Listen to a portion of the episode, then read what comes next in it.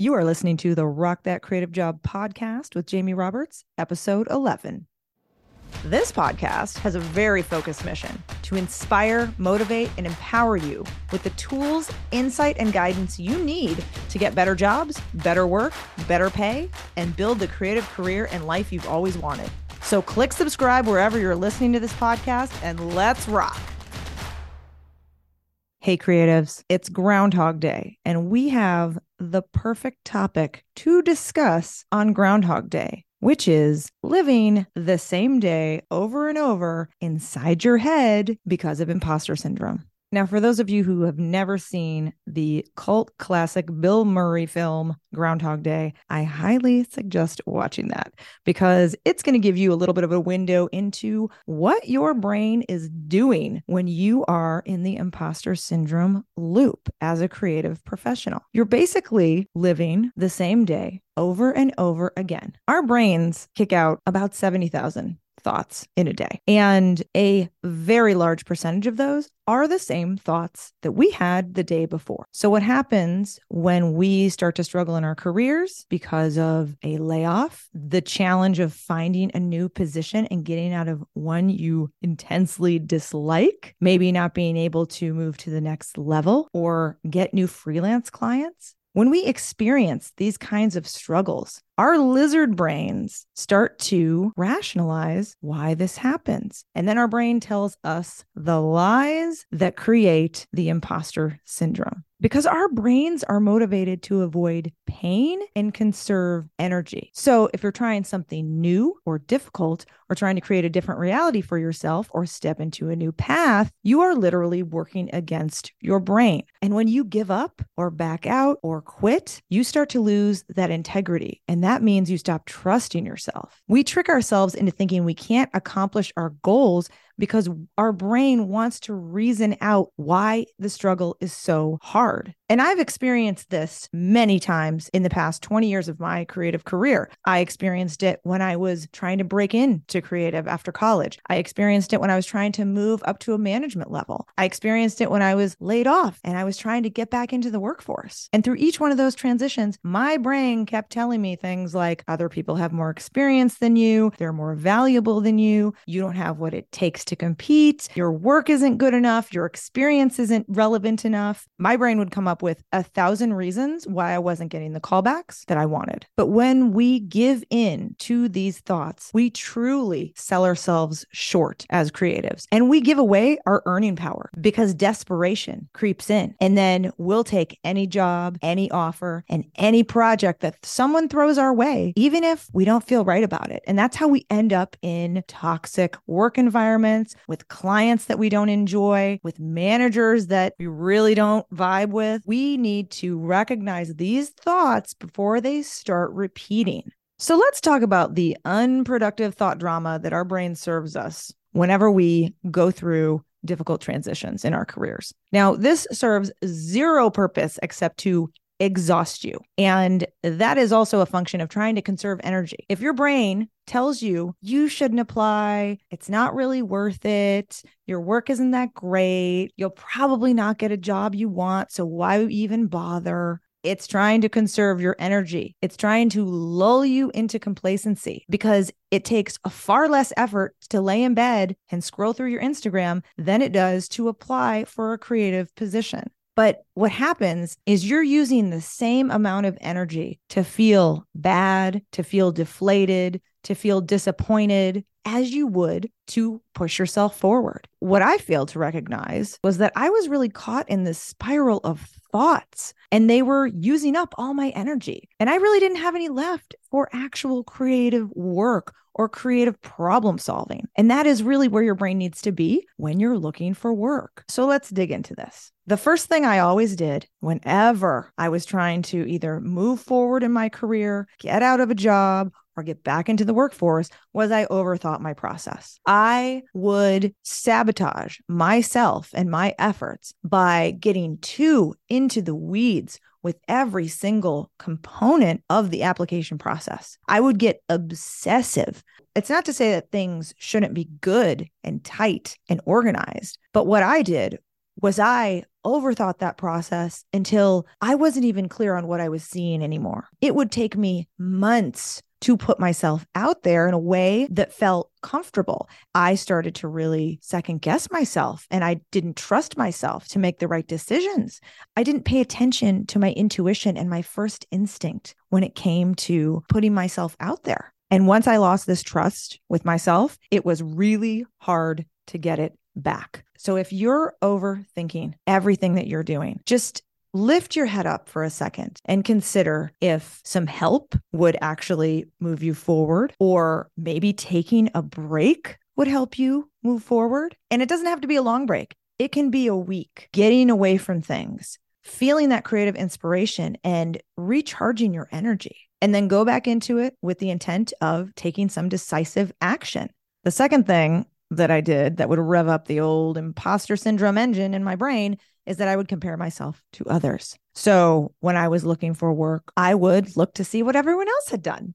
And I thought that would be inspiring. And I know you're laughing at this because we all know it's not. What happens is that we look at people's work and we think, oh my gosh, that's so good. I could never get there. And then what happens is our brains keep cycling through all of these reasons why you're not as good as your peer group and then that prevents you from moving forward at all. We get completely stuck. And no one likes that feeling of feeling just immobilized and not sure what direction to even go. So instead of overthinking, which was my first go to, I went to the comparison, which that didn't allow me to actually make any progress. And all I did was ruminate over what other people had and what I didn't. And none of this helps us or our creative brains problem solve when it comes to looking for new jobs because it is truly the ultimate problem to be solved when you're looking for work and you're trying to find that place where you fit, where you align, and where you can contribute how you want to as a creative. So, one thing that I started doing, I started looking at agencies. I started looking at other organizations and saw how they promoted themselves, how they sold their products and services. Agencies have entire teams of people devoted to selling what they do. And this would help mitigate that one to one comparison that we always end up having when we look at someone's work because we're trying to understand could we do this? If we can't do this, does that mean we're never going to work again?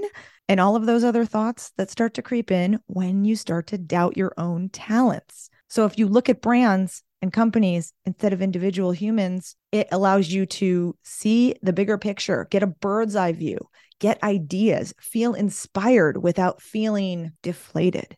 The third place my brain went was to the land of perfection, which we all know is a imaginary space because perfection truly does not exist. What you think is great one month, the next month you might not like it because the world has moved on and things have changed. And so it's always about progress and iteration and evolution. But what happens when we doubt ourselves is we can't make those decisions. We can't make the rational choices. We don't know if it's good or bad. All we know is that we want it to be better. And we continue on that path looking for where better is and sometimes we make it worse. We ruin the original concept.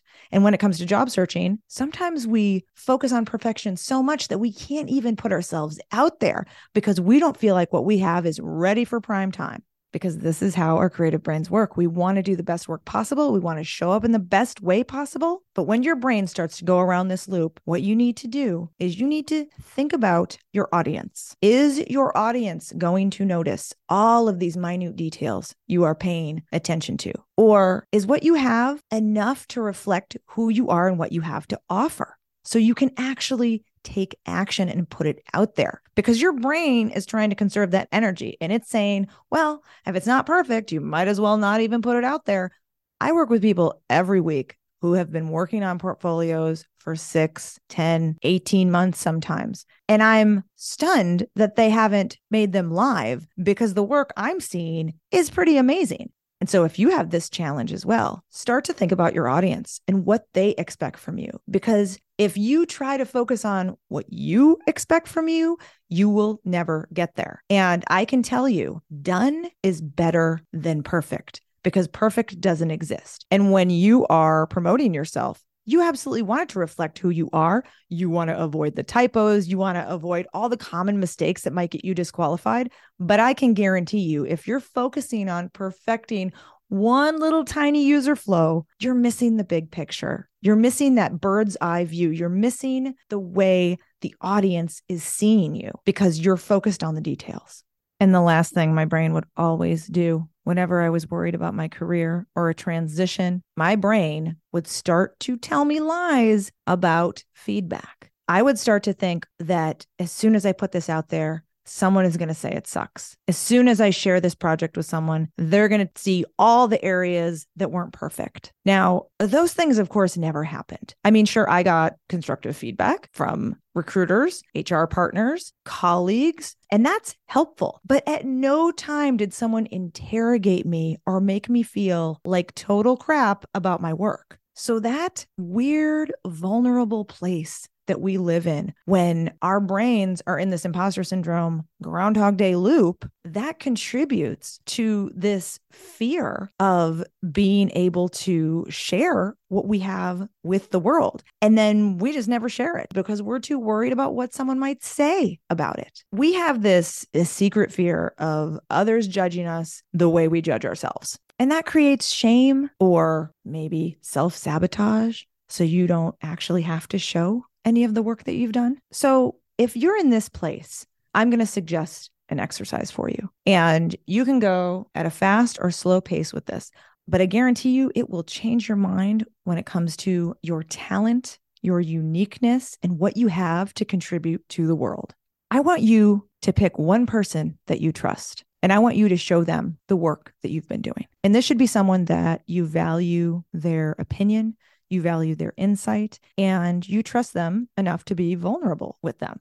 And this person does not need to be a creative. This person can be someone who is in a different career entirely. But what you need to do is start to get comfortable talking about yourself. And the way to start is to do it with someone that you know and trust because you eventually want to be able to put this out there to people who you don't know or trust and feel confident that they are going to react exactly the same way that your friends, family, colleagues, and peers have. And the only way to start reinforcing that pattern in your brain is to start sharing. I want you to talk through the projects or the work that you've done and what you're hoping the audience might see. So show a neighbor of yours a brand identity, show a roommate some copy that you wrote for a product. Show one of your parents a UX wireframe and explain to them the experience that the person would have in that site. Show your bestie some of the selects from the last photo shoot that you ran. Start showing people you trust what you do because that is going to give you more confidence and make you feel more comfortable because you'll get these practice rounds in talking about yourself. And you're also going to boost that positive endorphins in your brain when they say things like, Oh my gosh, you're so talented. I can't believe you could do that. Or I never would have thought of it that way. That's so interesting that you wrote that or designed that. Or I can't wait to see this in the market. I'm going to tell my friends all about this product or service as soon as it's launched. Those people are your advocates, and you need to start there. If you're afraid to start with strangers. And the only way to get to the stranger level, if you're stuck in this imposter syndrome loop, is to start with the people that you know. Because this is going to remind you that you are unique, you are talented, you are creative, and you do have something to contribute to our world. And you need to see that in yourself because your ideas deserve to be heard and seen. It is the privilege of my life to be able to do this for so many creatives across the world. And if you feel really stuck and you don't know who you can turn to to start practicing talking about your work, to start sharing and getting that comfortable, confident feeling back, I can help you get there. I want you to get there because you should not live in this unproductive thought drama that has served no purpose except to exhaust you. I also have 20 free YouTube videos if you want some basics on resumes, interviews, portfolios,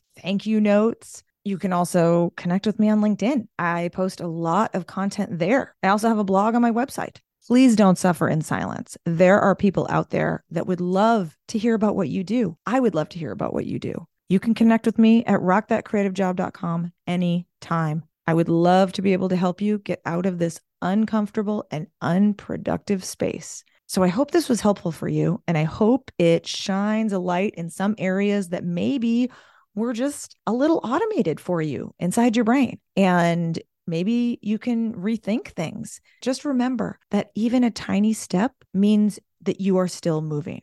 So have a happy Groundhog Day. Thanks for listening, and I'll catch you in the next one.